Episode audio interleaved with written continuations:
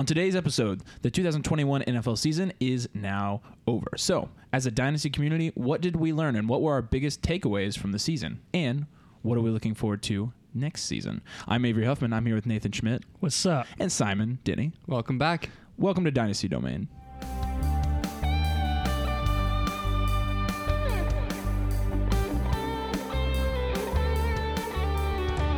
All right, so let's jump into it. We've got a lot of content here this week.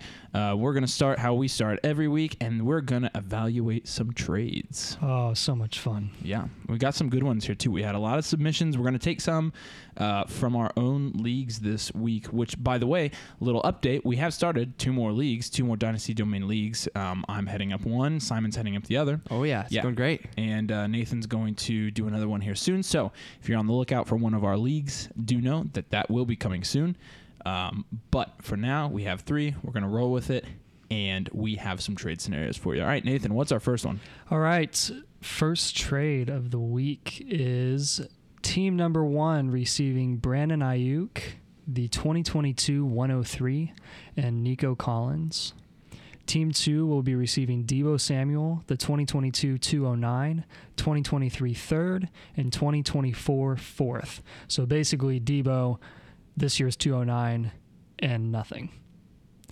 Right. Yeah, right. Right. Those are throw-ins. Any, and Yes. it's just so you guys know, if we, for those of you who are listening, anything like third and fourths really aren't worth a ton. Like Fourth is worth nothing. Third is where I kind of draw the line. You, you an early third maybe, but it's Still. it's negligible. it, it's it's dang near negligible. So if you're talking like actual legit pick values, it's the first and second round, and that's about it. So yeah, essentially, what and Nico Collins is also pretty much for throw in, right? I mean, yeah, I mean, I would depth I would equate yeah. the third and the fourth to Nico Collins. So Yeah. so at at that rate, it's Brandon Aiyuk and the 103 for Deebo. for Deebo. For Deebo and and, second- and, um, the, and the second, second, the second counts for something. 209. And and this this trade was sent to me by one of the players in the league that I'm heading up, um, Drew Simon 22. That's his Twitter. If you Yeah. actually want to go check that out. But I Shout asked him a few more details. Uh, he is a contender this year, and um, so my immediate take on that was hey, just keep the Deebo side, man. It, it's not it's not really worth. I think I think I guess I could see a scenario uh, for a productive struggle team where trading away Deebo would make some sense, but I think in, even in Not for that. I think even No. I think even in most scenarios I'm taking the Deebo side of this. yeah, right? I am too. Yeah, I'm I'm wanting way more or or just a way different sort of Yeah, or just keep Deebo. product from Deebo. Yeah, Yeah. because he's he's young enough where if you're rebuilding, he's pretty decent to build around for the next couple of years, and then if you want to flip him later, you can. But for now, I don't think there's any risk really in keeping him. No more risk than it is to keep any player Well, ever. or if you're if you don't have faith in the 49ers offense with Trey Lance running it, then don't trade for Why are another. you I think for Aiyuk? I Yeah, think you trade that, yeah, and I think that'll actually end up helping Deebo with the way they've been utilizing him Yep. towards the latter half of Exactly. the season, even as a partial running back. Yeah. Then they'll just run him even more when Trey Lance is playing like Garbo. That's what I said. Is Aiyuk's going to depend on the QB play of Trey Absolutely. Lance, and as we've seen with Deebo, even with poor quarterback play, he can catch a three-yard pass and turn it into eighty. I Yeah, mean, he's and, in, yeah, he's and, and now, now that you mentioned this, I would almost look at Aiyuk being a sell for this for this season. for that Um, reason. Nah, I'm actually buying Aiyuk I, I think he's going to think have a much better year than Yeah. he had this past because year. he, he ended pretty well. yeah, Um, but also with a new quarterback coming in, I mean, he could get. With, sometimes with new quarterbacks, you just don't know who their favorite target and the chemistry. Yeah, they and, seem and, to and have Brandon great. and, and Brandon Aiyuk is is obviously the talent is there. Oh, yeah. So so if he has chemistry with Trey Lance, like I think that's a good risk to take for the price you can get Brandon Aiyuk. I just got Brandon Aiyuk in the eighth round of a startup. That's pretty good. That is value. pretty good value. That's great. Yeah. And and hi- the reason that his value has kind of decreased this level is because of Deebo Samuel, which I don't think is entirely fair. But I also don't think that Jimmy Garoppolo could really get people the ball that well. I mean, when you think about the, the plays that Deebo was making, Deebo was making plays around, around the line yeah, of scrimmage. Good old and then first round making- Jimmy G. Yeah, and then making uh, right a first rounder for Jimmy G. Well, Yeah, would- that- would you that- would you take a first for Nathan. Brandon Aiyuk? Would I take a first? late- maybe- depends on where it is. Would I take a first for Brandon Aiyuk? Yeah, early first. Um, an early first. Early yeah. first, yes. If it's like if it's the 103, I think I'm taking. If I'm buying Aiyuk, I'm only probably going to pay a late first. 106, 107 Okay. tops. Yeah. Yeah, I do think he's. I think he's worth, especially in a class like this. Like, I mean, Yeah. if you compare him to some of the receivers that are going to be taken in that range th- in this year's class, like, yeah, it also kind of does depend on if it's a 22 or 23 pick. But Right. I do, yeah, I do like Aiyuk. I think he's kind of a buy, but uh, especially in a super flex league and a 12 person league, like Deebo's pretty valuable here. So I think we're all kind of in agreement that Yeah. that that Deebo side is probably the side that we And would- it's we a would good take. trade, and I think that's what he ended up landing on. So good job, Drew. Yeah. All right. All right. Uh, our second trade we got coming up here is Austin Ekeler and James Robinson for two twenty three firsts and two twenty three seconds. Wow, that's a haul. Yeah, I think yeah, heck of know. haul. That, that excited me. Uh, yeah, off the top of my head, I'm taking the the picks. yeah. Yeah. Yeah. Uh, that's now, not much. I think I think it would be slightly different if it were two firsts and one second. But the fact that in the fact that you got four picks there, two firsts and two seconds, and they are all in 2023, that's a solid haul for those guys. Not to mention Ekeler, as I have said on the show already, his value is eventually going to go down. And Nathan thinks he's going to be productive. He still is 100 years old, but I think I think his drop off is coming. So I'm obviously getting rid of Ekeler and selling Ekeler. And maybe this person listened to my advice. Probably not, but I still think it's a good move. Yeah, I, I think Ekeler will last longer than say a guy like Aaron Jones. But again, what if if I'm being offered essentially 223 first and Yeah. 223 seconds for him, I'm taking those. And and no question. Especially like a, I don't know. I think even if I'm a contender and I have Ekeler and Robinson, I think I'm taking this trade still. uh, if you think you can win this year, I, I'm keeping Ekeler. If I can get two seconds for James Rob- James Robinson, though, if, if you want to just Well, split that's what that I'm deal, saying. Do that. But I think if I was even in a league where I'm a contender, I would I would take this trade. I think I'm taking this trade in an 18 format because it's not like you know. I guess even one less second would be different. Even one less second, I would be more inclined to say that I would really be more likely to take this in a productive struggle. Now, format. now here's here's an interesting thing to kind of ponder. Um, w- would you take Austin Ekeler and Devin Singletary and give up that much? no, probably not. no, That's a lot to give up. Leonard I mean, Fournette. you're you're erasing your draft capital for 23 in, in, in place of James Robertson. James Robinson. yeah, No. I, I, I think Kareem Hunt, Miles Sanders. mm, no. Okay, No, I don't think I'm. I don't think. I that's think, fairly consistent. Then that's that's fair because they they are all valued roughly around the same as James Robinson is, and I mean Singletary being the top running back for Buffalo right now. I, Yeah. Even though he's probably the least valuable Uh, RB one right now, next to anyone in New England. But um, I just think that's too much of a 23 Yeah. haul. I think with with that yeah, draft I mean, I, I already agree with you. I talked just wanted to see what you thought. Yeah. If it was Yeah. just because of just because of ETN that you were saying no, or if it Jim- really is because Oh, of James the, Robinson. the yes. James Robinson. Now, if it were ETN, I would. Oh, absolutely. Yeah. yeah, no, I, no. I'm just saying. Is it? I know. Are I know you? what you're saying. Yeah, Yeah, yeah. You you should be getting. I mean, I don't think if you're a contender, you're not really selling Ekeler for less than two firsts. Uh, you Yeah. you don't want to do that because uh, I, if you're buying him, wow, that's a lot to give up for him because he's 26 or 27 now. But man, I don't know. That's that's a lot. Yeah.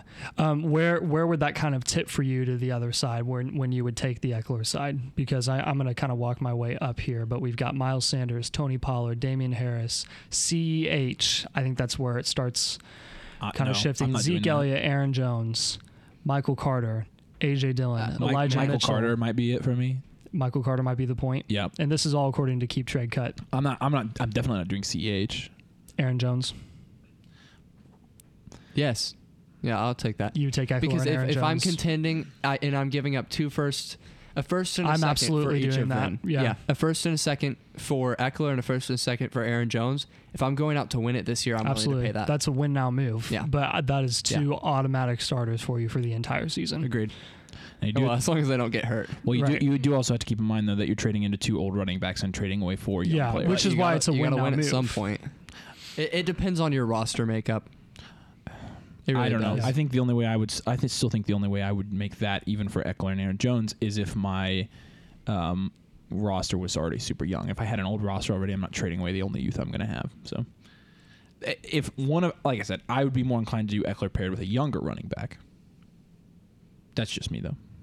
Uh, see, I'd be willing to trade away the only youth I have to go ahead and win now because if my roster is already old and starting to decay, it's like, all right, I'm going all in this year before I have to blow it up. See if I can win.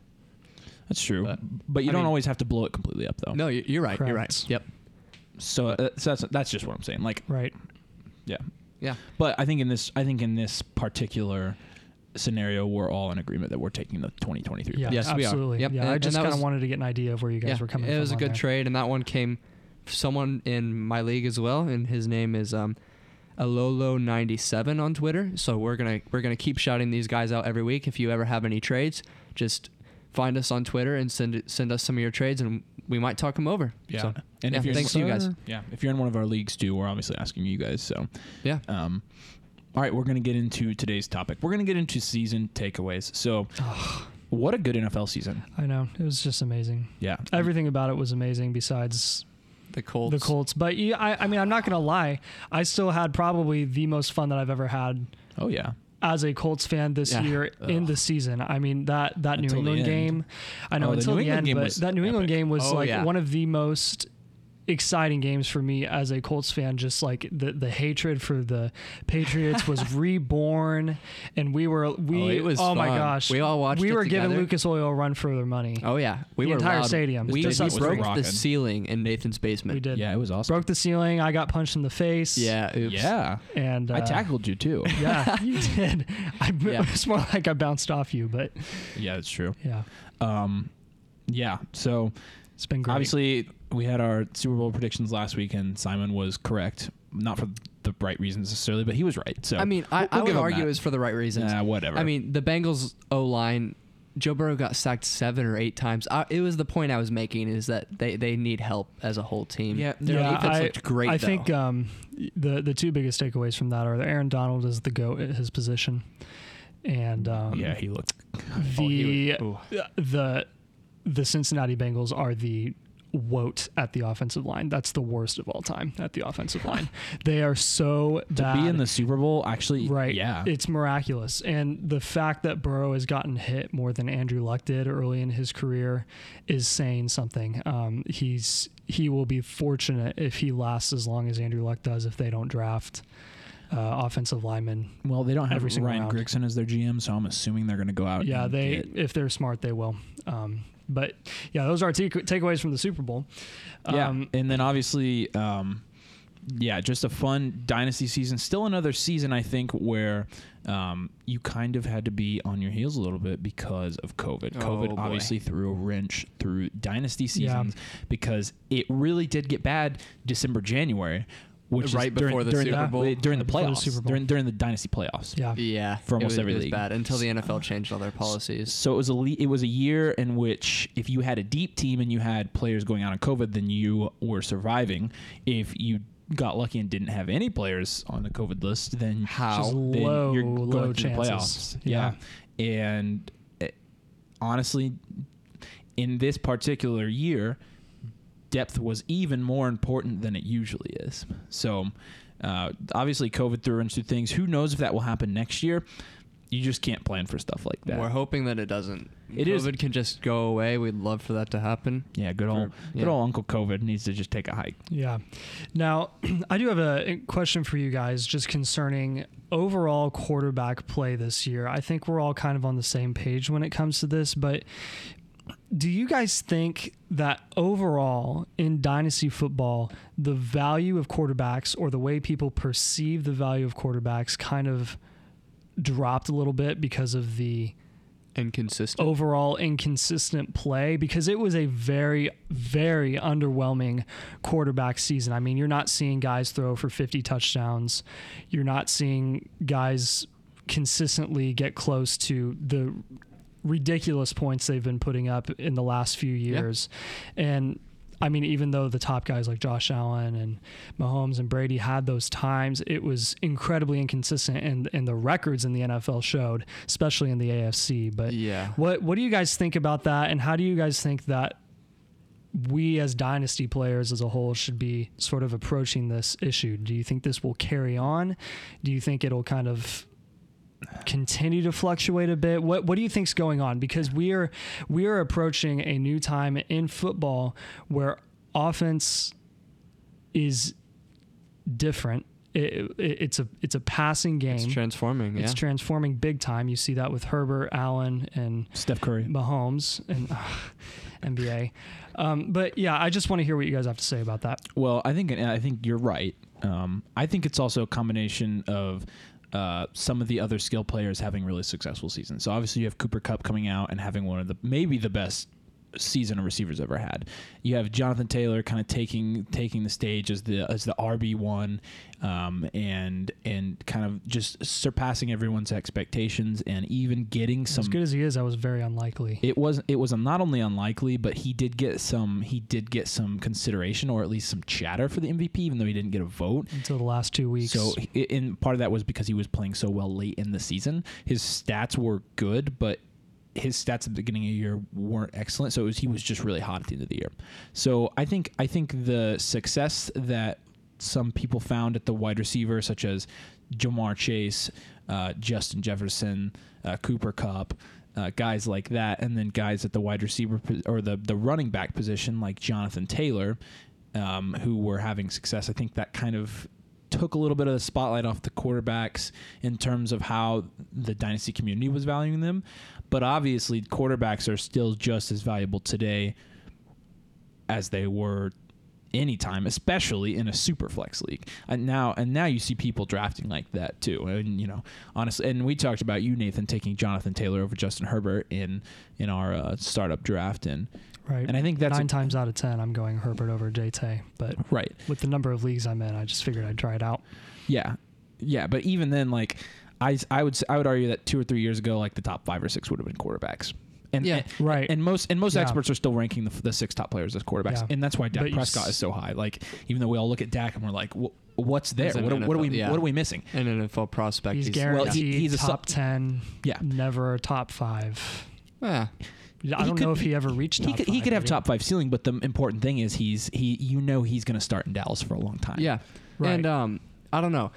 You saying that it, it kind of did feel like that because there were weeks where, you know, Mahomes would go out and put up four touchdowns and and a bunch of points and all this, and then the next week he's throwing.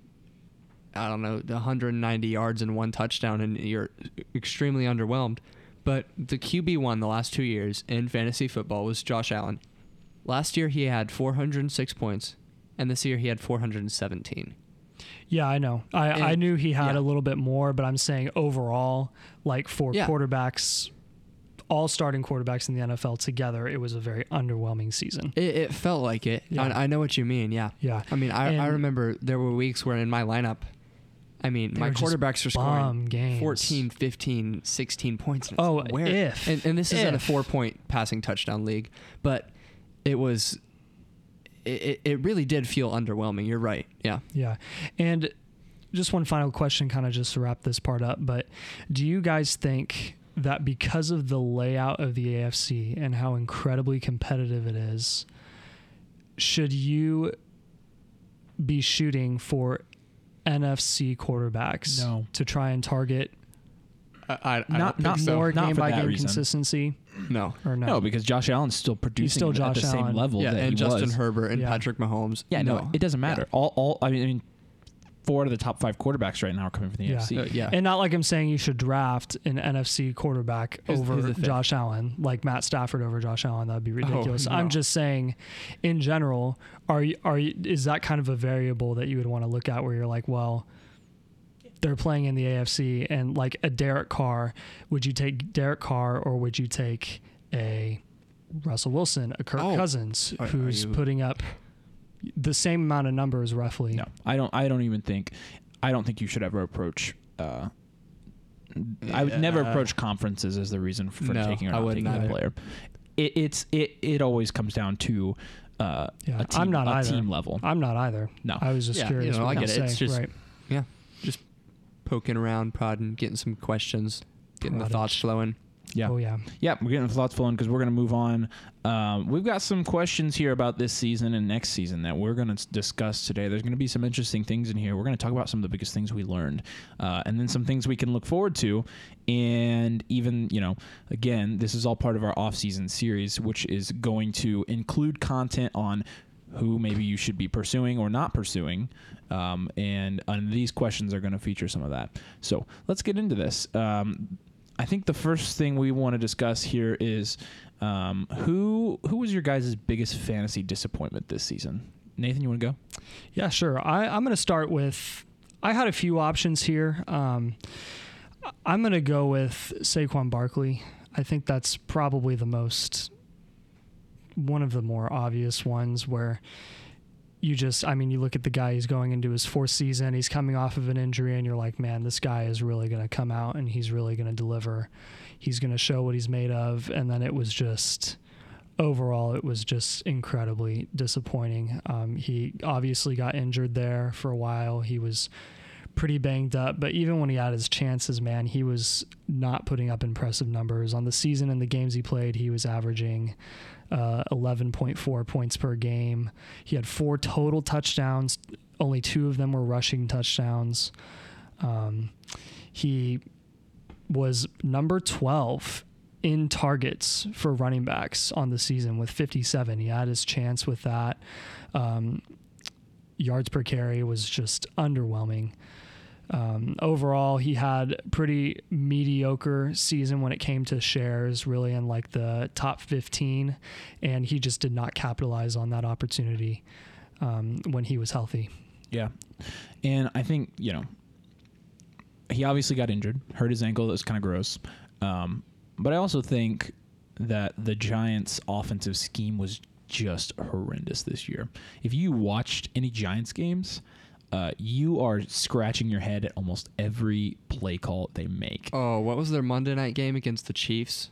That was when Jason Garrett lost his Oh, job, it right? was so I think a lot of that was due to Jason Garrett, and then after that, they just had to scrap everything. They almost won. I'm though. That was hoping. I'm hoping it'll be better next year, and I don't think it really can get any worse next year. No, I don't. I don't think it can, can either. I think, but I'm also so. So I'm taking a little bit of. I'm taking a little bit of the blame off of Saquon for this season um, because he got hurt because he was in a bad uh, offensive scheme that could be better next year under Brian Daboll, Right. Obviously, and um, and I think because of how far his value has fallen, and could be because a he's buy. only 24, you probably could go out and buy Saquon Yeah. Barkley at this price it is still a gamble. It is still a gamble because it could be. It is possible that he's not going to return to the form um, that he was previously. But I do think he has a solid chance. I actually, I believe we're going to talk about this in a, a little bit. But I believe in the Giants' offense a little bit more now. Uh, I'm, I'm more tempted to go out and get Giants players because, um, because they have a new coach and because they're going to have a new system. I think Saquon Barkley could benefit from that. But obviously, being a Saquon Barkley owner, it was awful. I mean, I was starting him in my flex spots because it's like, do I even start him? Yeah. and Yeah, it was and, it, a got to, it got to be really bad. and and yeah, Yeah. just very limited touchdowns, Yeah. limited even but just limited carries, splitting carries with Booker like was uh, just painful to see, and you saw it if you watched their games. So um, yeah, I I think I think that's a solid choice that he really was quite underwhelming this season. So, all right, Simon, who you got? Um, I mean, this one might seem obvious, but I gotta go with Christian McCaffrey. Um, Yup. he was he was being drafted as the number one overall in fantasy and in dynasty startups this year, and oh oh boy, he he did not he did not give you what you were looking for. I mean, uh, he played five or six games this year. I don't know off the top of my head. I actually didn't have CMC in any leagues, thank God. But oh man, it was just such a disappointment. He has so much promise and so much potential, and he didn't he didn't really give you any of that. He had a few games of being himself, and then he's just gone. And you're not getting a return for what you had to give Yeah. to get him. and and that's the thing too is when you watch him, you're like, oh my gosh, no wonder he's valued so highly because he's just He's so a cheat good. code when he's on the field. But it's that's that's the big if is if he's on the field, and it seems Huge. in the last couple years that every time he's put his toe on the field, it like breaks Uh, yeah. or he strains his hammy or something, and, and it's just it's incredible to see that he, he is really that good that his value drops every step he takes towards the blue tent on the sideline, and it immediately spikes when he walks away from the blue tent and Yeah. goes towards the field for But every it single happens step so many times because he's that he's that good. and Yeah. people have that much hope in him. Yep. It, it's just scary, and um, it's Yeah. disappointing. Really, he has so much promise. I think he's still only 25. He's still going as a He's first got round startup a pick in Dynasty. A lot Dynasty. of miles on him. But As man, a 25 year old, sad. he's Yeah. probably the most one of the most worn down guys I've seen as a 25 year old running back. Yeah, I don't. I don't think I'm his going out history. and getting Christian McCaffrey. I still. I don't blame people for drafting him in the second round of startup leagues because his upside is so so so so high. His upside yeah. is oh my. his upside is you know top fantasy player production. It's like easy 20 points. But but it's gonna his upside is gonna start dwindling a little bit because he's getting old now. So. Uh, yeah, no, that's. I think that's for. I think that's two years in a row where you could make the argument that he was the most disappointing fantasy player. Yeah. Really. We just had so we were all so excited and ready for him to come back and dominate again, and he just didn't. Yeah. Yeah. Okay. So, um, my player that I have for the biggest fantasy disappointment is Calvin Ridley. Um, and this is a little bit of a different situation here, obviously, because um, Calvin Ridley, you know, when he was on the field, uh, which was for five games out of the season, uh, he had 52 targets, 31 receptions for 281 yards. So he's still averaging uh, 9.1 yards per reception, but that's compared to 12, 13, and 15 in previous years. So his catch his catch percentage is 59%. That's down from high mid 60s in previous years. Uh, so not only is just not getting as many targets, not making as many big plays, and then obviously mid-season he steps away and um, he doesn't come back for the rest of the season. So Yeah. as somebody who drafted Calvin Ridley, what in the fourth or fifth round last year, Yeah. that was a big bummer.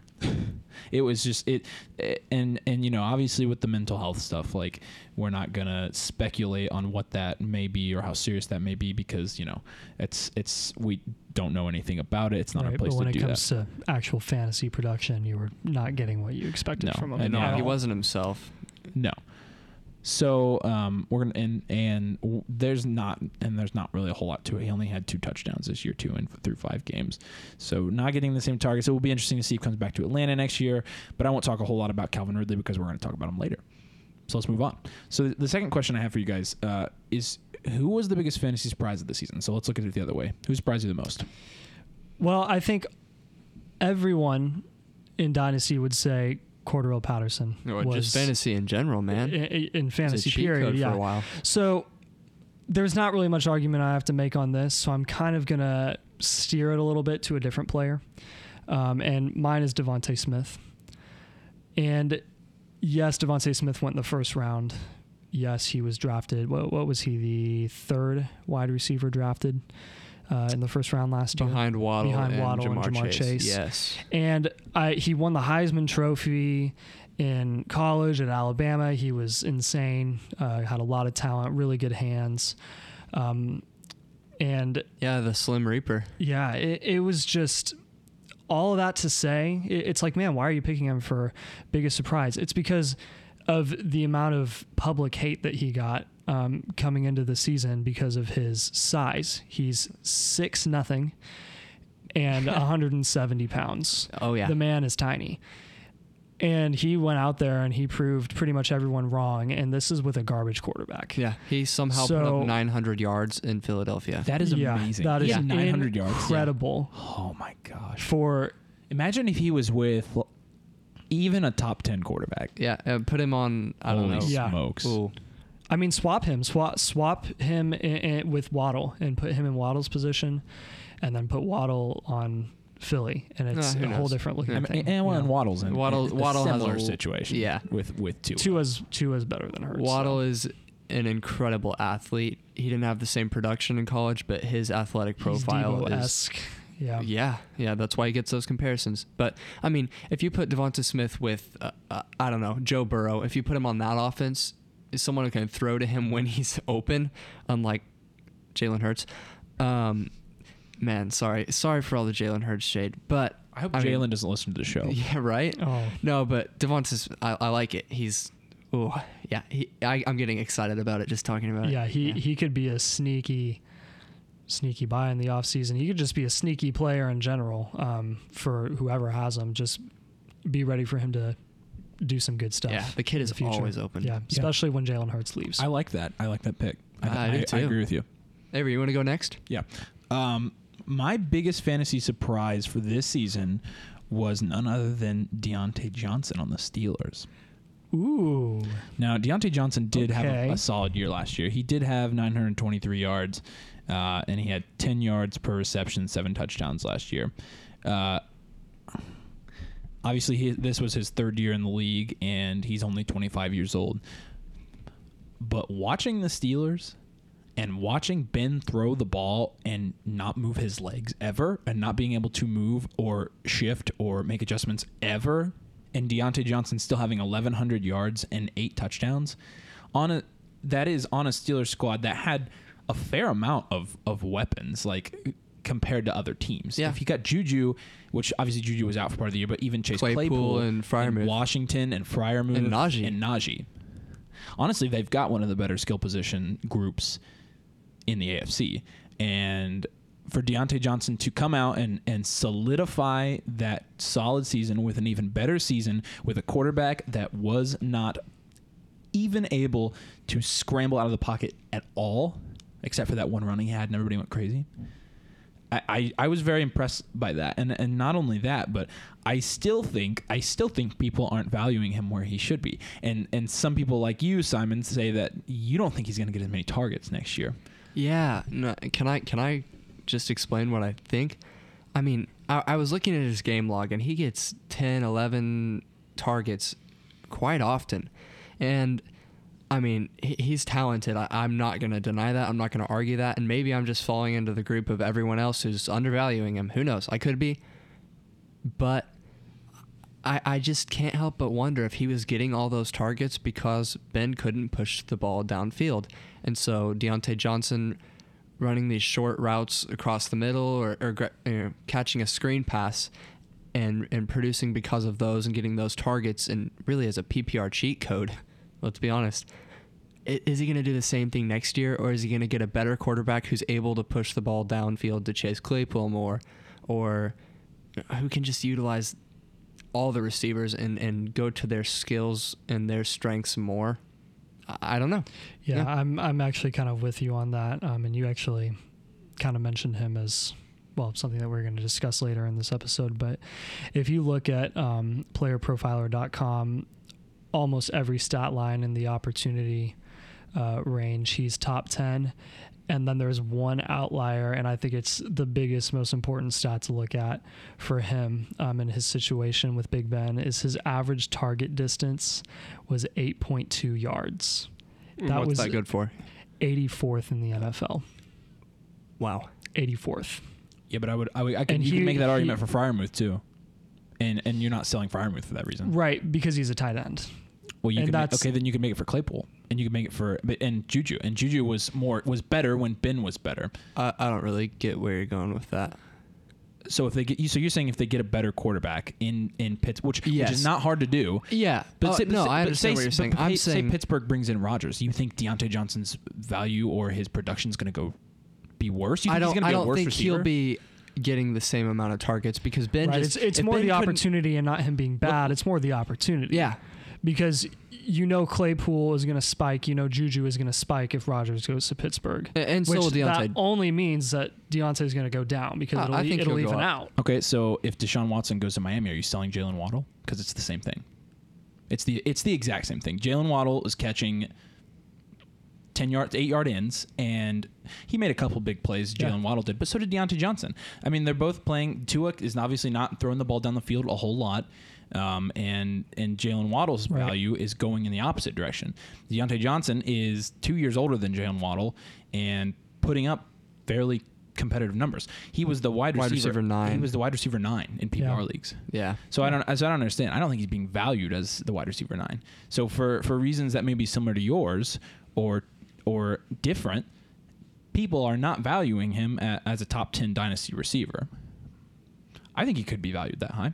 He, I, mean, I don't know what else he would have to do.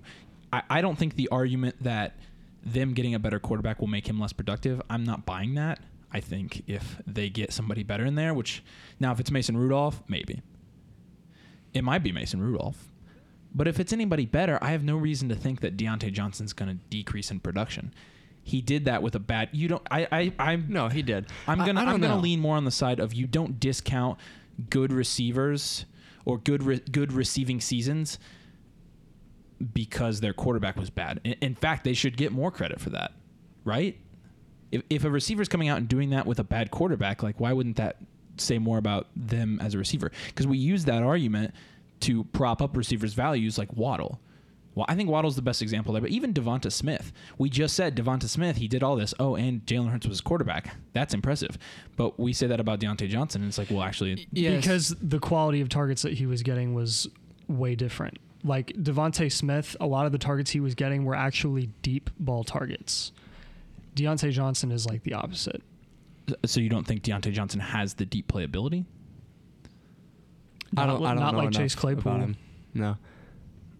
Chase Claypool is your go-to. He's bigger. He's stronger. He's a he's a massive man. You're looking for him in the deep. See, I think I think Diontae Johnson is criminally undervalued. I think for you to say he that, is. He's ranked uh, 15th, in according to Keep where's, Cl- where's Claypool ranked to just because you said Probably. he's he's ranked lower. I'd guess that? Well, sh- 28. no, he should be ranked lower. Yeah, Yeah, I'm not. I, I'm I not- don't disagree. I'm just saying I think they're going to almost even out next year. Uh, Chase Claypool is man, I can't find him. Anyways, he's he's lo- he's lower. Uh, Search he's his name real quick. he is yeah he's ranked 79th overall, and he is one two three Wide receiver four, five, six, seven, eight, Well, you don't nine, need to 10, count. It 11. says. Uh, he's ranked at 26. Okay. So I, I have him 26. as my wide receiver 28. So Yeah. uh, that that's that's right along where I Yeah. would have him. Uh, question: Would you take Stefon Diggs or Diontae Johnson? Diontae Johnson. Johnson. Elijah Moore or Diontae Johnson? Diontae Johnson. Devonta Smith or Diontae Johnson? Terry McLaurin, Michael Pittman. Diontae, Diontae Johnson. Johnson. I'm glad Avery and I agree on this. And I, I'm I, I don't know. These are these are the guys that are being valued around him. DJ Moore, Chris Godwin, I'm taking. I'll take Devonta DJ Moore. Adams. I'm Amon taking Ra. Johnson. I'm taking Diontae Johnson. That's what I'm saying. I, I think most a lot of people would be like, "Oh, I'm taking Michael Pittman over Diontae Johnson." I'm honestly, I'm not. I, lo- I Uh, love no, Pittman. That's not close in my mind. no, but that's that's that's what I'm saying. I mean, No, I, I, you're right. he's being valued. If Rodgers goes to the Colts, are you changing your opinion on that? I don't know. Yes. I'm not. I I, like think like it, I think your opinion should change on any wide receiver that Rodgers is going to. yeah. be So if he throwing goes, to for yeah, this but except season. if he goes to the So- Steelers, then you think Johnson's going to be worse.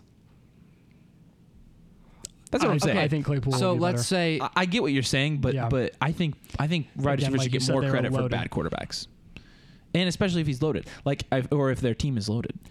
if if that's the case, then what what do you, what do you think about Najee Harris? I, I've made it pretty clear that I think Najee Harris is slightly overrated right now or overvalued. Because of man. what he was getting, because Ben was bad. Yeah, because of those targets. because of those, check targets, downs. those sh- check down short Yeah, we targets just that talked he was about this. getting. We were talking about this off air before we started. Probably, but So- but but, but it's a completely different position, so it's apples yeah, and oranges. it is. But because running running backs, You get the idea. Running backs get carries, receivers get targets. eh, then so- that would be my counter argument to yours because you were then comparing Pat Freiermuth to Diontae Johnson, which is a completely different position. okay. But tight then, I, but then I also said, ends- but then I said Claypool and Juju, and they play the same. They Okay. both play wide receiver, Let's right? Yeah, but they they play different positions. They they play different. No, they're they're all Different re- they're receivers. So for yeah, for, but for- you either play slot or you play the okay, outside. but in, in, for fantasy purposes, we don't care about that. but for fantasy purposes, we care about I do if they're getting the red zone targets and how many targets they're getting, how many catches, because you're getting a point for those receptions, right?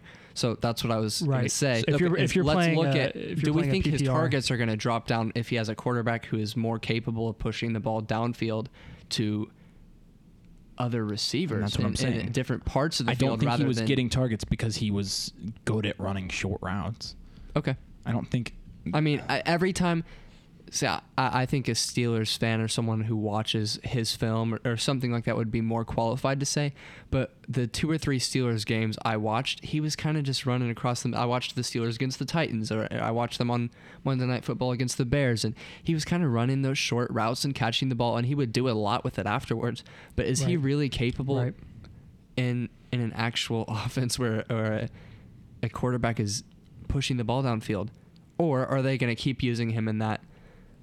I mean, what, what, what would be the term? The um, Swiss Army knife role. I mean, that's not really what he is, but he's just kind of the quick slashing attack Yeah. receiver. I'm definitely excited to see how he adapts because I think regardless whether you think he's going to do better next year He's or do worse or do the same, he's talented and will he be able to adjust to the very very different quarterback play that they're going to get?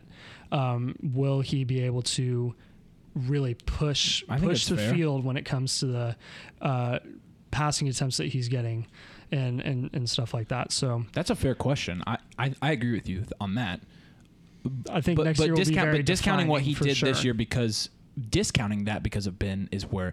So what's your official take on Diontae Johnson? So we have it on the record. That's all I'll ask.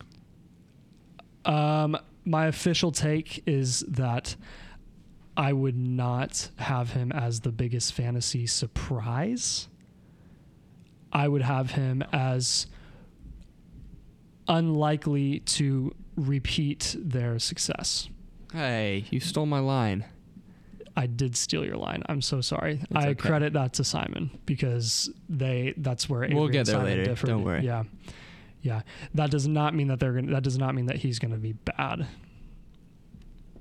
I don't think he's bad. I don't care if he's bad or not. E- Especially if you see, I think he deserves at least. I think he deserves most improved from twenty uh, from twenty twenty to twenty twenty one. When you look at his drops, he he had the like the most drops in the NFL in twenty twenty, and he did a really good job in twenty twenty one. Yeah. coming I mean- back from that. Again, like like we were saying, not discounting what he's done, just think his opportunity could be lesser next year. Yeah, I, but, I, but I, my my like I said, my only issue with that argument is if you make that argument about him, you could make it about a ton of receivers. Yeah. you can make it about Yes. almost all the 49ers receivers too. We, we just said that about Deebo, yeah. Yeah, But so- we're not really Yeah. worried about his quarterback play change. Right. We're talking about Diontae Johnson. yeah, no, I, I agree. I think Diontae Johnson was pleasantly surprising. I, I have him as my wide receiver 12 or so in Dynasty, I- and I, I like him. I didn't think he would be able to put together back to back solid seasons like that, and I also didn't Yeah, think he would. Still I was under- not buying him last underrated at this offseason, and I should have. Yeah. Um, but uh, you know, let's let's move on, and this will be my biggest fantasy surprise this season, and uh, I went with James Conner because um, hey, good good pick. Good pick. man, I, I actually I bought James Conner from Nathan over the offseason Yeah, why did you sell him? just in, in, in some sort of package, and You what? Remember you bought him from me yeah. yeah, you sold him. You said he sucked, and in Bromies? in one of our leagues. I, it was the one with um, with all the guys from. Yeah, no, I, I sold him to uh, Detroit Lions. Really? Yeah, yeah, Ah. not, not you. Well, I got I got him in. he got I, it. He I ended got him getting in A league. Hey, Because that's I a- got like honey. I got that's a- Hunter Henry out of him. that's a creative yeah, fantasy. People don't care Detroit about where we got our players. How, did, how did they come up with that? Oh boy. He's a Detroit Lions fan, die hard, poor guy. oh yeah. pity him Oh, I'm very sorry. much. He uh, He, hey, I'll give it to him. He's dedicated. yeah. Um, but no, I had James Conner. I just got him as a part of a package, and at the beginning of the season, when he started scoring these touchdowns, it was you know he he was actually fantasy relevant for a few weeks there, and I was looking to sell him. I was like, I got to sell high. These touchdowns are, are not Zeke Elliott yeah, he's not going to maintain this touchdown efficiency.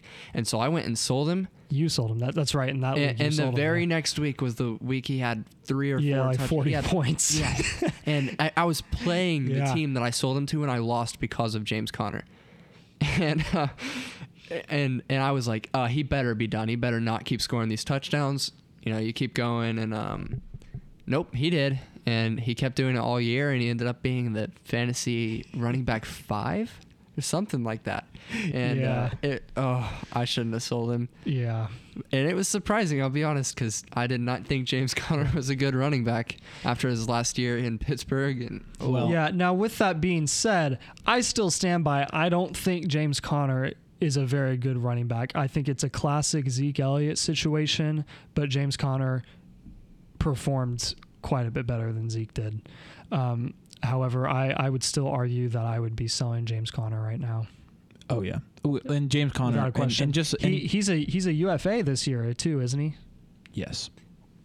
Undrafted free. So somebody like Chase, I think Ch- Chase Edmonds techni- technically is too. Yeah, they so- both so-. Somebody like Chase Edmonds though could come back and or you know Benjamin, you know Benjamin, I guess could also step in there and could be a dark horse to get some carries there. But but just like with Diontae Johnson and you guys, like I have James Conner as um, my most unlikely to repeat their success. So oh yeah, no, I agree. I don't. I don't think he's going to be th- doing thus the proving the point that you next can be surprising and also not repeat your success. Right. But Yeah. yeah, um, yeah I, I agree. It It's was funny how you kind of flip there with Diontae Johnson and now it's James Conner, where you have him most I unlikely to repeat. Simon had Diontae as most unlikely to repeat. So yeah. We'll get there. We're jumping Yeah. all Uh, around. yeah, Chase Edmonds and James Conner are both unrestricted free agents this season. I would say it's highly unlikely that they re-sign both of them, and I'm betting they're probably going with James Conner because I still think he's going to be a cheaper, more bang for your buck kind of option for the Cardinals. Um, Yeah. Who knows? And all that being said, I don't know. I'm not an NFL don't think GM. he- I'm not making those decisions. yeah, he's not going to score 14, 15 touchdowns again. Yeah, I don't think so either. Nope. He's not way. even getting those red zone touches again. No, So no. Why I think- not? I Who are they going to replace it with? They can draft the Cardinals. back. Well, it depends on who who they have at running back. Yeah, they can draft because one. all their guys are free agency. I mean, you don't know. I'm You're ass- right. I'm assuming James, could I'm assuming James Gordon. Conner because he had so much success, probably going to another team. That's what just I think that's what I'm thinking as of now. I could Melvin wrong. could be a good match for Yeah, them, they actually. could. They could yeah. do Chase Edmonds and Melvin yeah, Gordon. do a little duo sort of thing. Yeah, So yeah, I, I don't think he's going back to the Cardinals. And then, you know, wherever he goes, like I don't I don't see him stepping into a situation where he's the lead back. you think they'll you think they'll stick with Edmonds over James Conner? I think I would. I mean, I personally would. I I'm one of the guys that crushes hard on Chase Edmonds, and he was so disappointing for me this season. But still, Oh, disappointing. He got hurt. I don't know. Maybe Yeah, they I know maybe he they did. I don't know what their draft picks are like, but maybe they could draft a running back. well, yeah, that's what I just said. Oh, yeah. yeah. You stole that from I- me. I I said. I, no, I said it Arizona- first. No, you did not. I'm gonna flip it think- around when I edit it. oh my I think Arizona you will stay with committee, and James Conner or Chase Edmonds, whichever one leaves, will also be going to a committee. Which committee backs are typically pretty scary for fantasy, but for some reason this year, like Yeah. if you had James Conner, you you hit big Because he wasn't a committee half the year. Yeah. right. The only committee exception that we committee was thought we had was Nick Chubb and Kareem Hunt, and then we saw what happened there. And I mean, part of that was due to injury, but you would think that that would help them both out when one or the other was injured.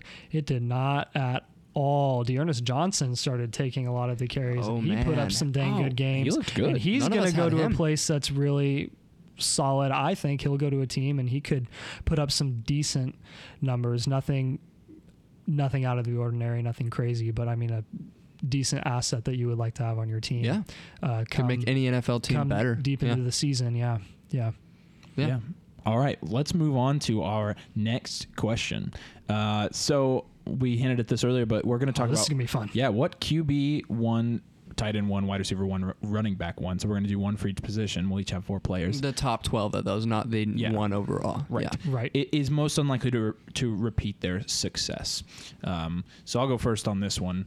Um, I think the quarterback that I have that is least likely to repeat their success, not necessarily because I think he's um, inconsistent or because he didn't belong here, because he absolutely did. But I just think at some point this guy's going to take he's just gonna he's gonna start sliding and i'm just I, my guess is it's gonna be next year because i couldn't really i couldn't find a one that i really really like so i'm gonna go with kirk cousins. I think i think It's not a eventually i think eventually kirk cousins is gonna start sliding down because he's always just been like a a good underrated solid second option for for fantasy and on and this year obviously he was a first option but i think most of us think of him as a second option not a primary quarterback even though he was a qb1 i think most of us aren't drafting kirk cousins as our No, as qb1 a- absolutely not. Unless your name is Nathan Schmidt. unless you're nathan who's drafting carson wentz or derek carr or kirk cousins in every single league Yep. get get roasted Because I'm getting a lot Yeah, of wide receiver ones. Yeah, whatever. And I have Justin Herbert and Josh Allen. Yep. so oh wow I've I've okay. In my defense, I have, except for one time, except for one time, which is when I took Jonathan Taylor for fun, is every other league I've been in a position where I'm on the back half of the first round, and it is not worth it to me to draft To take a QB. I- uh, a yeah. QB that is the fifth, sixth, seventh best QB. I'd rather just take the twelfth best QB Unless it's get Joe Burrow. the best wide receiver or I mean, the best running back. Simon got Joe Burrow at the 11. That's one league. In, Right, that was in one the league. other He's- startup I did not- yeah. this week, I think he went at Right. the seven. Yeah, I I mean I got this past season I got Justin Jefferson at like the 111 and it was ridiculous. Yeah. So How? I, I'm taking that over the next best QB. It's what we talked about last week was why why rush yourself into getting oh my gosh I have to get a QB because all of them are going Yeah, just take "Ah." the, the Just best get the one at a best different of position. a different position because then you're going to be better than everyone else at that position rather than being the fifth, sixth, seventh best at Yep. the position that everyone else already took from. yeah, if you're always the last to the to the spot, you're not going to Yeah. get the best of anything. Right. So positionally, I mean, if I was given the 101, 102, 103, I'm taking Josh Allen or Patrick Mahomes. We're rabbit trailing. So Kirk Cousins. Oh, you're trail. right. My bad. Kirk Cousins. Yeah. Let's get back to Kirk yeah. Cousins. Oh, like I I said, personally like Kirk nothing Cousins. against Kirk Cousins at all. Nothing against him though. Nope. Yeah, I, I see where you're coming from and I agree with that. He's just- he's he's he's my been little consistently his numbers have been Uh, they've been solid, solid, for a long years time. and years. Yeah. They're they're never better than not a bad quarterback. eight, quarterback. nine, ten. They're they're never worse. They've also 12. got a new coach. If he, if he stays in Minnesota, like who knows what that will I look like? There's there's some risk there. I think he slides back down to QB two. yeah. So But I don't think I don't think he's gonna drop drop to like QB twenty two. no, no, no. I think he'll be top sixteen still. yeah, I can see him in this 14. He will 16 fall out of the top twelve, which is a QB one. I think Yeah. there are also a lot of people underneath of him that that are just more likely to jump him. I th- so that's part Definitely of yes. not Ryan That's where I would be landing. Yeah, I think this will actually be a more pass centric. Trevor centric. Lawrence, Mac Jones. Yeah, Yes. I, I could see all. I could see them being more productive than Kirk Cousins. Yep, I could too. because Kirk Cousins doesn't have a bunch of rushing upside. Exactly, so and if- they all do. yeah. Yeah. So, Um, so, so, uh, do how do we want to do this? We want to do I'll- all, I'll go all, next, all, yeah. all positions, or, or should I do all four of mine, or should we do all Well, let's quarterbacks? Uh, let's do all quarterbacks. quarterbacks. Yeah. yeah. Who's your quarterback? So my quarterback also doesn't have any rushing upside, or really any upside, because it's Tom Brady.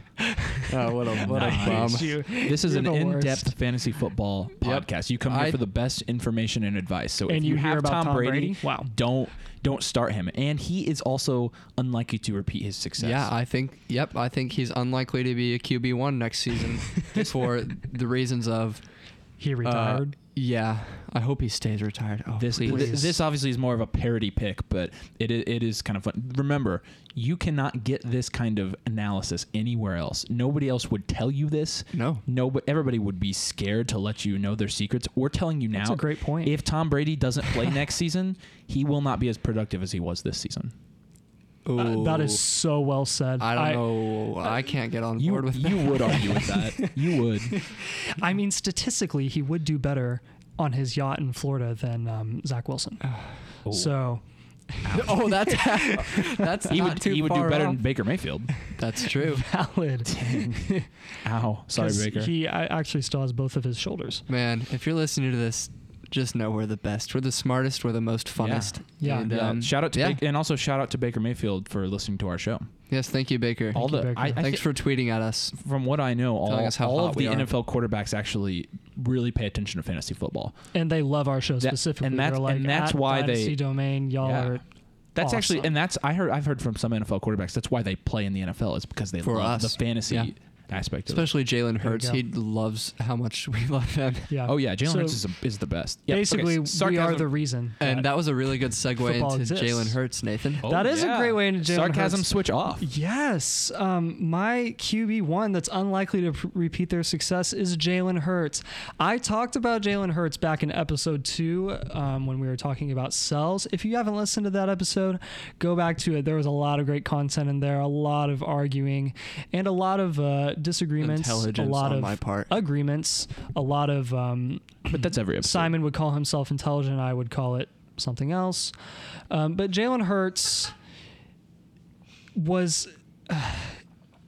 I I don't I don't know what more to say other than what I said in, in episode two. Is he's just there's no way around it, guys. He is not a good quarterback, and he's not staying in Philly for long. Yep, he's in danger of being benched. Therefore, he might not be a QB one. he ran because that's what he could do. He had 16 touchdowns, nine interceptions. There is very little impressive about that. Um, and they had a committee running game, which included him. I, I just see Sirianni, if he wants to be successful in Philly, he's going to have to move on. And last year, or in the 2021 season, their best chance at being successful was Jalen Hurts because there was no other option out there. And they made do and they made the playoffs with him because Sirianni is solid. Oh yeah, that, was, Um, that was all coaching. It was absolutely all coaching. But uh, here, at some point, they're going to need to move on. Um, I believe they will. And they will. Yep. And uh, Hurts next season is not going to repeat what he did. Now, I will say that while this show is not the biggest Jalen Hurts fan club, I will. Kudos to him for doing well. Well, not only that, but I wouldn't be terribly surprised to see him come out next year and remain a Fantasy-wise. QB one, because I'm thinking maybe they just ride with him for one more year and then they and then they get rid of him after next year. Do you do you I think at that point though defenses will figure him out because we've seen that issue with Maybe. I mean the comparison is okay obviously the comparison is different or, or it's a very different players but Lamar Jackson he has not done well in the playoffs and, and since his MVP season defenses have started to figure him out and he's still he's still a super effective runner and at some point defenses just can't defend that, but they can come up with schemes that make it incredibly difficult for that to happen. I have a feeling that's what's going to happen to Hurts next season. He's not going to have as insane of of a um, rushing success, and a lot of that came from rushing touchdowns, which results in a lot of fantasy points. Maybe he could have the same amount of rushing yards, but I see Miles Sanders and Gainwell taking a lot of, more of those red zone touches for the touchdowns, um, or going for the short checkdowns to Goedert, Yeah. etc. So No, I, I agree with you. I think um, I think that I think there's a good chance that he gets benched this season. I'm just saying I wouldn't be surprised if I, I wouldn't be terribly surprised if next at the end of next season I'm like okay he wasn't he was a QB one still yeah, you could throw in Boston Scott and he'd be the Right. quarterback just as good as Jalen Hurts. And Oh, No, my I'm God. that is kidding, a I'm little kidding. extreme. okay, um, let's let's move on to our uh, tight end ones, and what tight end ones are most unlikely to repeat their season success. oh yeah, I got a good one here. we're Um, going Simon here. All Yeah, right, go all for it. right, so right. I've actually, I I mean, I'm gonna say Hunter Henry, and and I've I've genuinely been and been impressed by Henry because in, in some of his games, him and Mac Jones seem to have some really good chemistry, but the problem with that is, I mean, he, he I don't know, I don't know if you can do that again. He- he especially with New England's receiving core, they can only they can only get improve. better. They can Yeah. only improve. Uh, he was really their best weapon, Yeah. and man, like to see him succeed, but I'm not sure it's happening. Again. Yeah, he was the uh, number 10 tight end in PPR, the number seven in standard. Uh, he had 70 targets, 50 receptions, 603 yards, and nine touchdowns. So he was very touchdown heavy, which, by the way, two of those touchdowns came in the Colts game the Colts. Oh. of course. Um, but yeah, I, I don't think that's a bad prediction. Um, however, I could see him. I don't see him rising. I do see him staying there. Yeah, I don't know. I mean, if you look throughout his career, he's never had more than 650 yards, and this is the most touchdowns he has had at, at nine. So he had 603 yards and nine touchdowns. Is he really going to get more yardage to to boost his fantasy production along with a possible regression in touchdowns? I think part of it Uh, also I'm not is so sure. I think it's dependent on if Tennessee brings in any other weapons for their You- offense uh, this t- year. New you England. New England, yes. Sorry. Yeah, no, yes. it, no, it's valid. Yeah, Yeah. Yeah. because if they don't, he he's gonna be the go-to for Mac Jones in the red zone. But I don't know. I, Mac I, I Jones think is very reminiscent of Tom Brady. However, when it comes to like the New England style of play, right, is it's very dink, dunk, which in fantasy production language for a tight end, that's actually pretty great. And if he continues to do that, that's great. But Mac Jones is a brilliant guy, and I could see him doing a lot more than what he was doing this season. oh, he's so capable. However, if they if they stick with their certain New England style of play, it could remain the same. McDaniels is gone though, and a lot of that was from McDaniels. Yeah, I don't know. I had Hunter Henry and it was kind of nice, but when Hunter Henry Yeah, is not catching nice. touchdowns, It's, He's doing yeah. nothing. It's the sort of Gesicki he threw issue. he threw up some zeros for me. Like Yeah. he had a couple zero yeah, games, or at least did one. that for me at the end of the season, and it ended up really cost it cost cost me the playoffs. Yeah. So Yeah. yeah, I agree with that. I agree with Hunter Henry on the Tennessee. He's not getting a lot of targets Yeah. consistently either. I mean, he's going three, four, six, five, an occasional eight, no more than eight. He's averaging like four or five targets, targets. a game. Yeah, I mean, so kind of reminiscent of Dawson those Knox. are red zone targets. Yeah, it is kind Which- of reminiscent of Dawson Knox, which is my guy. Imagine Wow, we're that. getting good at this. Man. Listen, not that I don't like Dawson Knox. Dawson It's Knox like I s- a lot talking. of fun. He's a lot of fun to watch. He he really really is. And uh, just watching the Bills this year and some of the some of the ways that they incorporated into the offense. Uh, in the red zone was they was really creative and it made me really excited as a fantasy owner. And then you watch the other seventy percent of the drive, right. And it's like, oh, Dawson Knox is literally either either on the field. either blocking off the field or just running eight yards out and No, stopping. Like, well, let me correct myself. He's usually on the field, but he's he's often blocking, which is or, Yeah. or like I said, uh, Josh Allen isn't looking. It's just, and that could change this year also because of different offense, Brian Daboll. But uh, uh, at the same time, their red zone offense is going to change. So if Dawson Knox, if Josh Allen is targeting jo- Dawson Knox on the rest of the drive, and now he's not getting red zone targets. You could see Dawson Knox take a huge hit in value and in production this year, a huge hit. So I'm going to put him as my most as my most unlikely to repeat uh, their success at the tight end position, the tight end ones. Um, I think that I just have a feeling that they're going to come out with a new scheme. He's not going to be targeted any more than he was last year, and he's going to get less red zone targets. He's going to have less touchdowns. He did have a couple multiple touchdown games, and that really elevated his his standing among tight ends among among fantasy tight ends.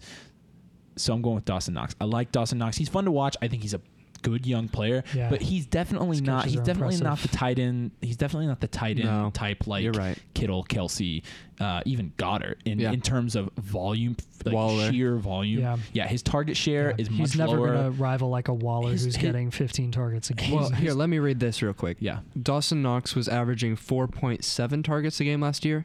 Darren Waller was at 8.5. So yeah. oh, well, and his, not even and his yeah. Target share is lower than the likes of Cole Kmet. So Really? already, Wow. already, yeah. Yeah. And I, this is a big deal coming from me because I'm a guy that's pretty high on Dawson Knox, but the more you talk about it, the more I agree with you and I see what you're saying. And it it was funny seeing Dawson Knox this year, as incredible as a tight end that he is, and how many great catches he had. But you were so focused on Josh Allen and the receiving core throughout the game. And when they were driving, you're like, oh, who's it going to go to? Gabe Davis, Stefon Diggs, Cole Beasley, blah, blah, blah, blah, blah. Is Josh Allen going to run? Blah, blah. And then you're like, oh, wow. Dawson Knox exists. Dawson Knox just came out of nowhere and he just scored the touchdown. And I feel like that's how the other teams were sort of Yeah. Processing it too. They're like, oh crap, we forgot about this guy. Yeah. And he's not going to have that element of surprise. I think next year, people are going to mark him. Uh, he's a he is a red zone threat. He proved that this year, and he's probably not going to put up another nine touchdown season. That's highly I unlikely mean, you never know. for a tight end. I mean, no, you you never know. You're right. Yeah. But with the likes of the the emergence of Gabe Davis, even though it was just one game, oh yeah. the it was. potential emergence of Gabe Davis. oh you yeah, the still have consistent Stefon emergence Diggs. of Gabe Davis. Um, Yeah. the Cole last Beasley three if he games of comes every back. season. right. um, Josh Allen and his rushing upside. No, you're right. I agree But with you. if Josh Allen is throwing 40, 40 touchdowns a year, is it reasonable that to a quarter of those to go say- to Dawson yeah. Knox, no, it's not unreasonable. Yeah. I will not don't be know. surprised if he repeats what he does. However, I'm not going to be disappointed if he does a little bit less because he still Yeah. he still on the season was tight end six Yeah. in a standard league, tight end eight. If he drops to nine, ten, I'm fine with that. That's still pretty solid production. Yeah, he, was he was tight end 10 in points per game. He had he did so he had nine touchdowns. His, his touchdowns really really really are po- propping up Ooh, his Let, us look at this real quick though. Okay, I wa- I was looking ahead. at he's tight end 10 in points per game at 12.6 with 9 touchdowns. Kyle Pitts Did he have two touchdowns or one? He didn't have any. Didn't oh no, he did. He had one. It, it was one? overseas. It was Yeah, yeah, it was a London The game. London I remember game, that. Yeah. Um, Kyle Pitts had 12.4 fantasy points per game and one touchdown on the year. So if Kyle Pitts That's gets incredible. those nine So, like, touchdowns, by Kyle oh Pitts? man, Yeah. So obviously he and even Dawson Knox this year only had he actually did have a fair amount of targets compared to the last couple years. He had 71 targets, but at the same time, uh, only 587 yards. So Yeah.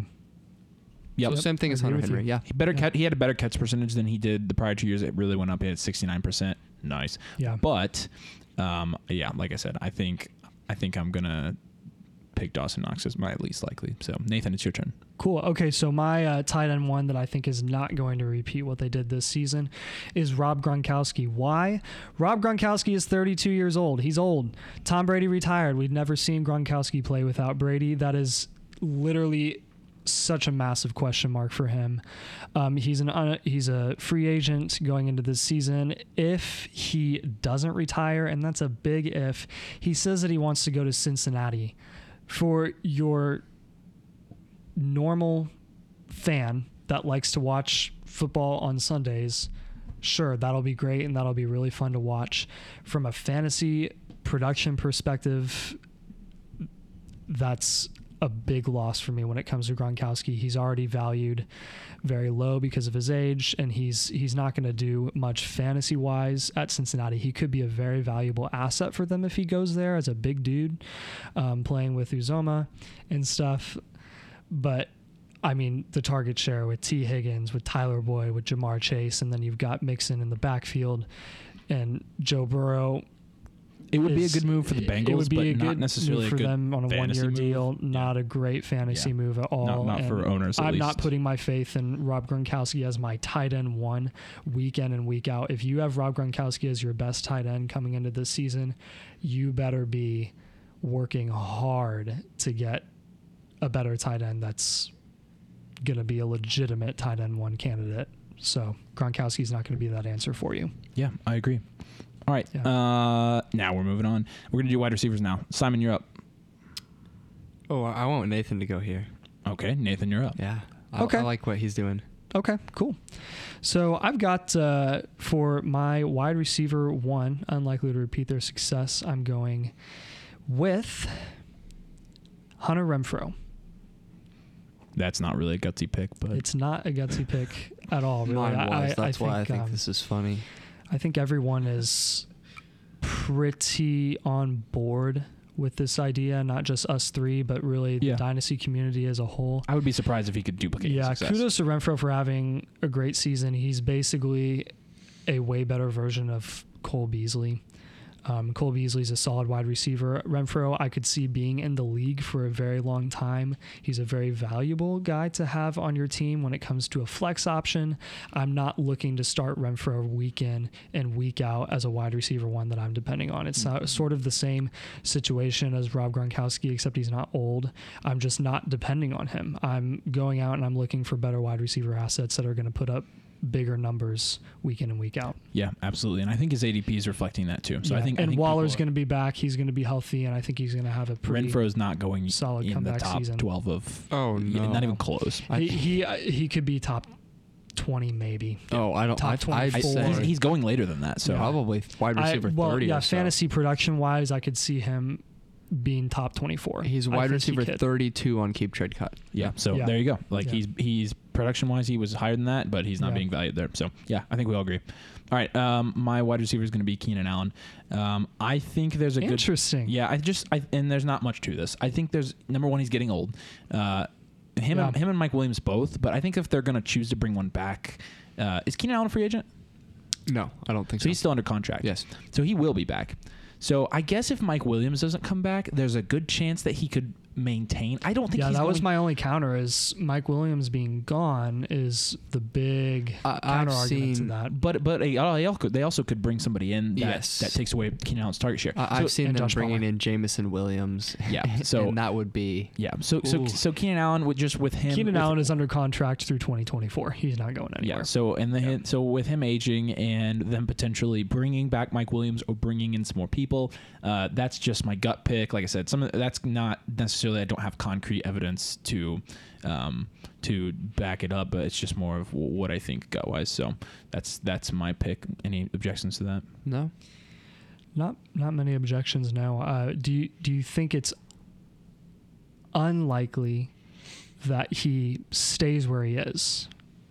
I don't think he'll get better because Mike Williams. Assume let's assume Mike Williams is gone. No, I I, he I won't get better. Do you think he is capable of staying where he is? Because the last uh, five years he's gone 3, 15, 11, 19, 15 in standard. Yeah, no, I, I think if Mike Williams leaves, he would maybe have a chance to stay there. But I think if Mike Williams stays, like I think you're going to see a, a, a slight decline, and even a slight decline would lead to him being a wide receiver too. Yeah, So- Mike Williams having a full year as a healthy wide receiver with Justin Herbert, I, I wouldn't see Keenan Allen doing this And again. And all that being said, I don't really know value wise what you're going to be getting for Keenan Allen that would really be worth it. So if I have Keenan Allen yeah, just on hold. my team, I'm holding on to him and I'm still looking to start him every week at the very least as a flex option. Um, but yeah, again, as a wide receiver one option, you're not depending on him. right. So Yeah, that's just where I'm at. And the same thing there. He's not being drafted as a wide receiver one either. So, no, he's not. Um, all right, Simon, you're up. All right, this is a really gutsy pick here. I think this will spark some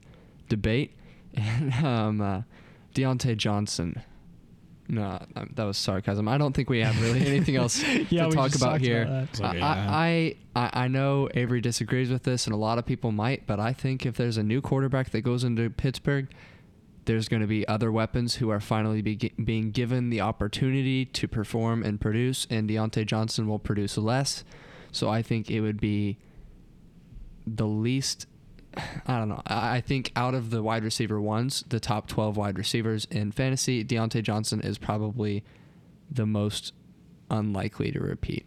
See, see if, if I wouldn't, I don't, I don't hate it. I mean, I'm not. I obviously, you know my thoughts. I'm not going to repeat Yeah. that. But there are so many old guys up there in that in that top 12 wide receivers right now that, and Diontae Johnson being 25, I just don't see it happening. But Okay. Yeah, quick Yeah. question on that with Diontae Johnson. Um, does your opinion on his production change if Kenny Pickett ends up going to Pittsburgh? No, I think he would be heavily utilized with a quarterback like that. With a quarterback that's So your opinion, your opinion on Diontae Johnson would it's gonna- change that he would produce more if yeah, Kenny I think he would there. have the same Yeah, production yeah. this year as he did this I year. agree. Yeah. I think that's his upside is Yep. that he stays where he is if Pickett goes. As a young rookie quarterback, you're looking for a guy that's Mhm. he's he's your number one option, and those are the He's reads go-to, that y- yeah. he's a go-to because those are the easiest reads to make are the are the ones across the field, Yeah. the short reads across the field. Yeah. All right. So are we ready to move on to running backs? yep, running back. Yeah, All right, uh, let's start with you, Nathan. All right, my running back that I think is unlikely to repeat their success as an RB1 next season is Aaron Jones, who, by the way, I successfully traded last week and flipped him essentially for Joe Mixon. Um, and this included a uh, thing with AJ Brown. I think I, I gave up AJ Brown, Aaron Jones, and Mike Gesicki. Yeah, why don't you go ahead and and- tell him the trade since we talked about it on the show? Cool. Yeah, we did.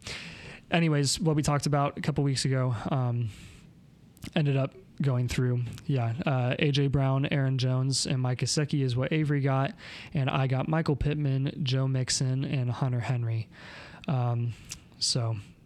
Yeah, it ended up working out for both of us. We were both pretty happy about it. But Aaron Jones specifically, just as my guy, um, that I think is not going to repeat his RB1 success. A lot of it is because of AJ Dillon. Um, he really emerged as, and, and he's even valued higher than Aaron Jones is now. Um, maybe not technically, I haven't looked at it on Keep Trade Cut, but guys are drafting him like multiple rounds higher than Aaron Jones. And if you look at Aaron Jones, um, he is just yes, he was RB nine, I think, on the season. Um, but if you look at him compared to RB twenty, which is like Darrel Williams, there's only a thirty point difference there.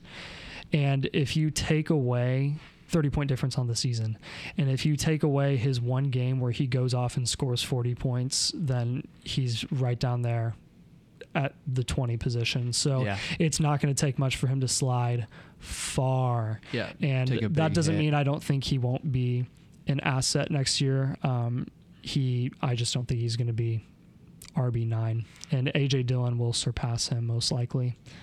the the big uh, the big upside to Aaron Jones is you're gonna want to be looking for the receptions that he was getting a lot of this year, and you're gonna want to be looking for the red zone touchdown options, that red zone touches that he's um, getting. But even those kind of took a dip towards the end of the season. Um, I, I just don't see him doing what he did this Yeah. year. So a couple things here. Number one, you said you said Aaron Jones was going higher. Aaron Jones is going a couple rounds lower than AJ Dillon. Sorry, I, I meant AJ Dillon was going a few rounds higher. Oh yeah, yeah, yeah. And um, I don't know. Part of this, and this is this is not me making any kind of analytical um, argument here. This is me just gut feeling. I have I just have a gut feeling that Aaron Jones is actually going to get a good amount of carries again next year and be semi-productive one more time.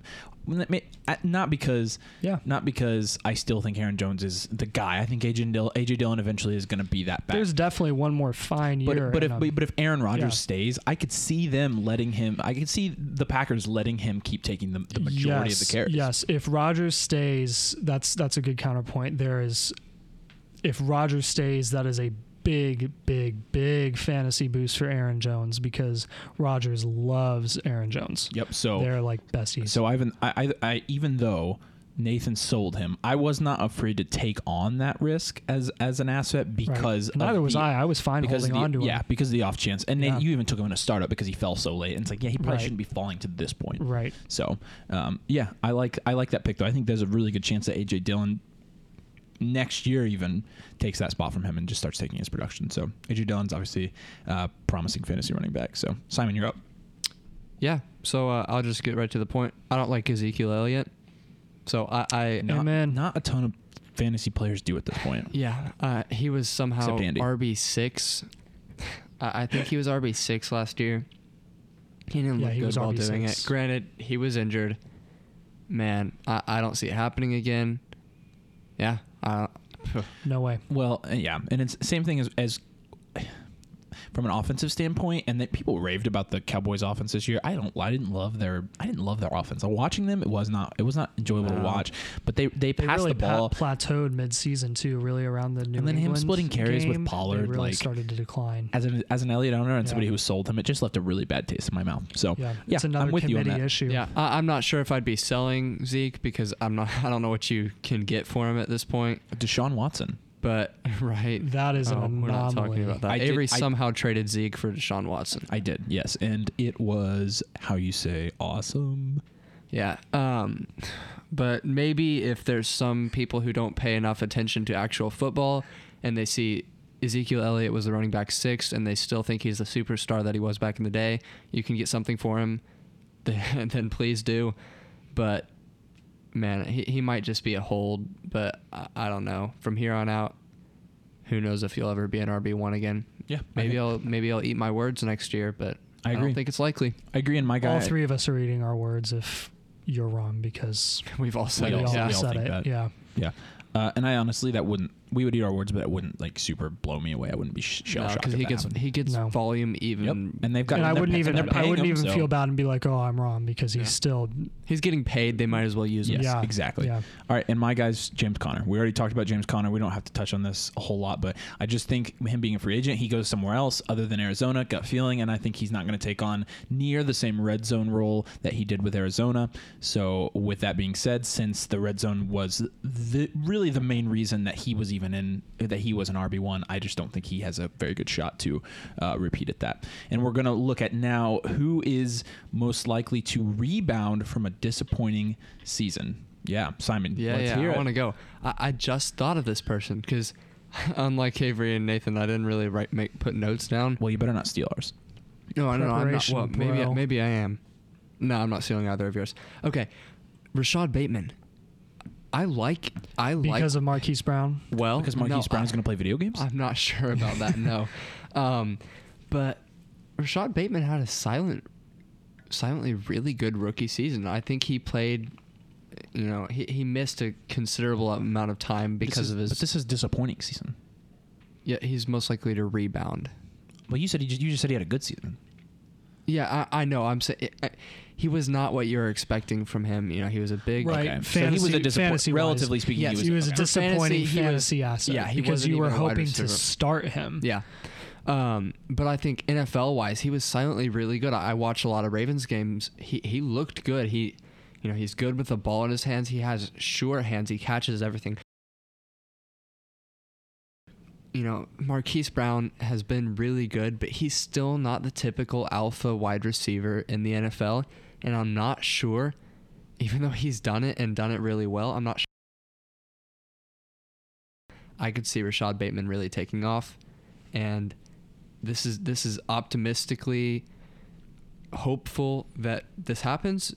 But you know, I love to see Rashod Bateman have a go out have six or seven touchdowns and a thousand yards and be a wide receiver too in fantasy. Yeah. So how do you reconcile having um, Lamar Jackson as a buy Hmm? when you you had Lamar Jackson as a buy in our first episode? Yes. But you just said you don't think he's going to maintain his production. Who? Lamar Jackson. I didn't say that. Did I say that, Avery? yeah, you just said Lamar Jackson, Pass. right? Oh, did I? I think I meant to say Marquise Brown. Yeah, maybe. But I think Marquise, Maybe I said Lamar. But I, Marquise Brown is a pretty good consensus pick to actually do better next year. I- so. I don't. I don't think I said that though. Who knows? We can listen back to. We'll this. hear it back and then I'll. I'm, I'm gonna roll the tape. Um, if you did say you know, Marquise Brown has been really good, but he's still not the typical alpha wide receiver in the NFL. And I'm not sure, even though he's done it and done it really well, I'm not sure he's going to maintain that role in the Ravens offense. So, Really? Okay, then then do it. Good idea. I, I'm actually curious. Yeah. But what I meant to say um, is I could see Rashod Bateman having considerably better fantasy production next year, and I'd be really excited to see him do that. I think it's a good choice. And and my guy is gonna be, you know, my my biggest fantasy disappointment was Calvin Ridley. He's also my most likely to rebound from a disappointing season. I think I, if you look at Calvin Ridley's fantasy numbers from even you know even just before 2021, his 2020 season was insane. He had dang near 1,400 yards on 90 receptions and nine touchdowns. I mean, he was he really really was tearing it up, which is why he ended up being drafted in startup leagues so high, and it's why his ADP was so high coming into the year, which is ultimately why he was a disappointment, and because a lot of what caused him to be a disappointment was out of his control, or not injury related, I should say, it's in his control, but um, because of that, I think his value has fallen to a point now where it's too low. And you probably should be going and buying Calvin Ridley because I think he's got, he is going to be very similar to the player he was in 2020. 2021 is not going to break him as a player. It's not going to, ch- it didn't really change him unless he, you know, obviously there's the off chance that he could mentally not be able to come back. And that would obviously be like, a, you know, Andrew Luck, Calvin Johnson type retirement situation. That's possible. Assuming Calvin Ridley goes somewhere else to a better situation because contenders will want Calvin Ridley. And he is playing the majority of the games next season, I have no reason to believe that Calvin Ridley won't return to close to the form he And was be a before wide receiver one, and, yeah. and be a wide receiver one. Do you think he will leave the Falcons? He's got a year left on his deal, dead cap of eleven million dollars, all of which is guaranteed. What are they going to gain from keeping him? They could just trade him. I don't know. I've heard They're gonna I've- have they're gonna have to eat that. I know they want Here, him here back. yeah, I was gonna say here's the latest is he he may need a fresh start, but they want to keep him. So we'll see how that They plays do. out. But I think even if they do keep him, like I could see him because honestly, I don't think Cordarrelle comes back to the Falcons.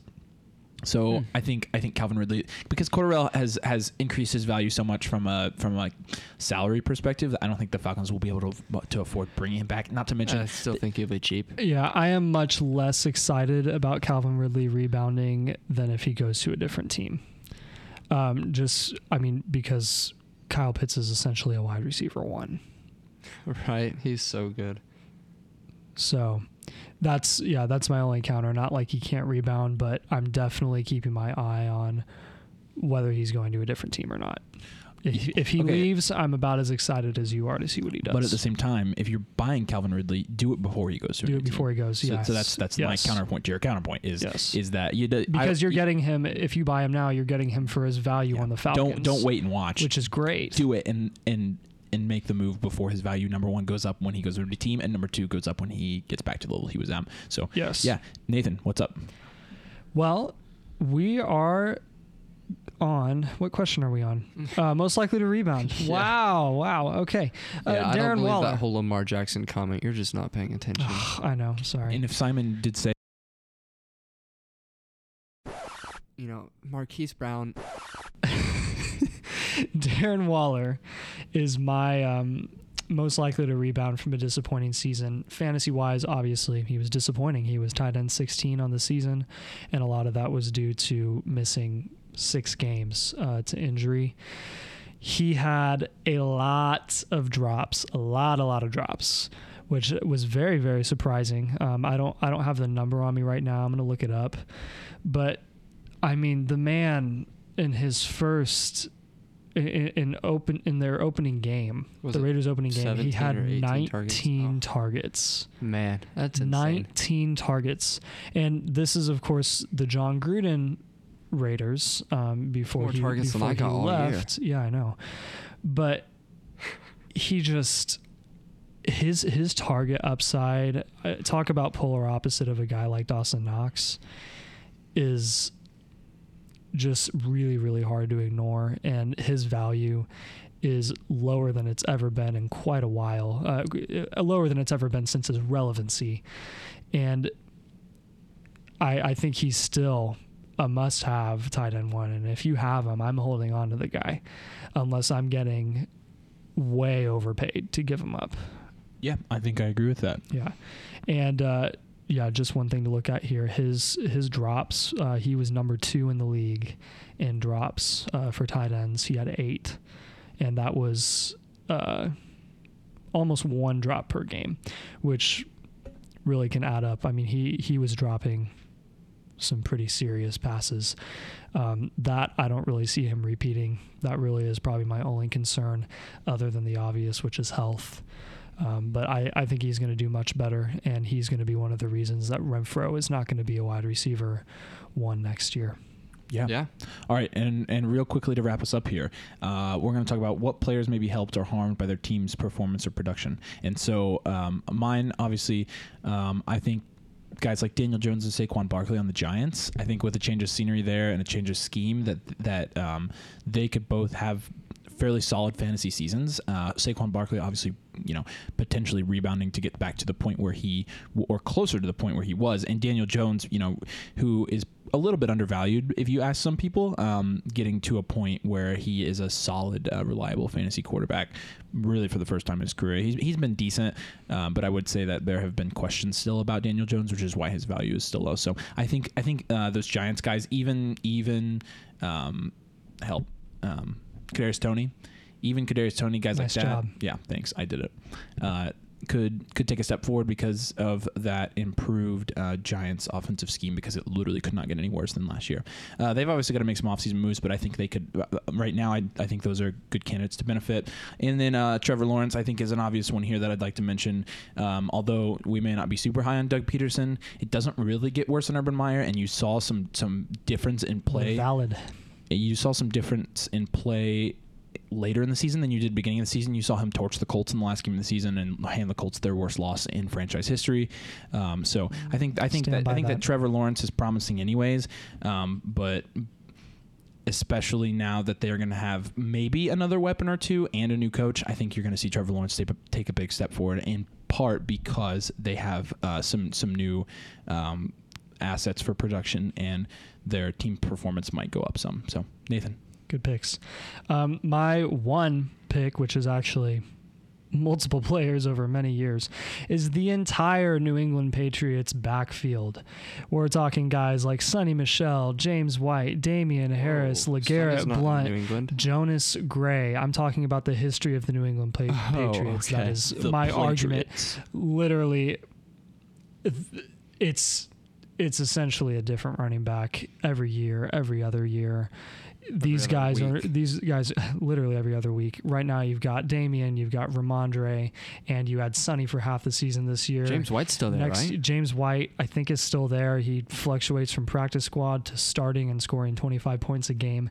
There is no dependence on these guys that fantasy that dynasty fantasy teams should be having.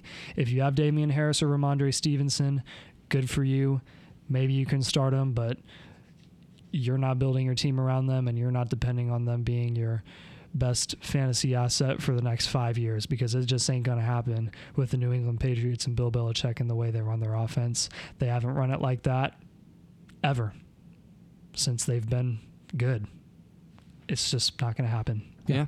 I, And um, I agree with you. let's let's go to the opposite end of the spectrum with a running back that's very good and gets a lot of touches, and it's our one and only Jonathan Taylor. And I, I'm honestly a little bit worried about the Colts and our team position on his health, really, because Jonathan Taylor is getting so many carries. I mean, he he is the sole workhorse in on really the Colts offense, and as good as he is, you gotta keep in mind how those touches are gonna start to affect him as the year goes on. And I wouldn't necessarily be worried about his fantasy production, but in dynasty, I'd be worried about his longevity, to be honest, because I mean, he's he's doing so much on the offense. He's out there almost every snap, whether it's pass blocking or running, or even catching occasional passes out of the backfield. I, think he could be helped because of his work share to produce fantasy wise, but he's going to be harmed by our reliance on him. Ours being the Colts. Yeah, I'm not seeing that because you know they've still got one of the better offensive lines in the in the NFL, um, and obviously I think the Colts are going to try to go out and get a QB that's semi competent because they want to compete now. So with that being said, I think that they're not gonna. I don't think like they're going to bring in a QB and tank and give Jonathan Taylor all the carries Oh, I because hope because not. they're not going to waste Jonathan no, Taylor. That's kind of the whole better reason they're looking for a quarterback is so they Yeah. don't have to depend on Jonathan Taylor the entire time so he doesn't die out that quickly. Yeah. I think best case scenario, he actually ends up getting less touches and does relatively the same because less is more. Yeah. I, I just please don't let him get hurt. Oh. So Yeah, this is I- more of I a would- this would is more of a plead for you than a prediction. You're just no, like I mean the question is what players may be harmed by their team performance or production, and I'm saying if the Yeah. Colts are just relying heavily on him, I could see him being harmed by that long term. Yeah. yeah, right. I think I agree. Although we did have some discussion about Jonathan Taylor. You know, We're, we're off- getting off- that. We're off doing mic. an episode on that. Yeah, we need it. We probably do. We we have some big arguments about some of the because Simon just likes to to to make takes just to make them. I think so. Oh no, I'm just always right. Yeah, whatever. Okay. Yeah.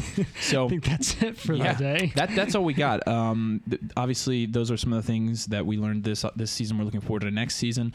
Uh, it's officially dynasty season. It's the off season. That's when all the dynasty stuff happens. Dynasty so I'm glad. I'm, round, I'm glad we have this to cope with no football. Oh, Dynasty never This sleeps, is- so neither should you. Yeah, this Yeah. is our. I got that from one of our leagues. New T-shirt coming soon. yeah, right. Ooh. Yeah. All right. Uh, next week, we're going to be talking about Dynasty Redraft. Make sure you join us. Uh, we'll be here. We hope you will join us as well. Uh, this has been Dynasty Domain.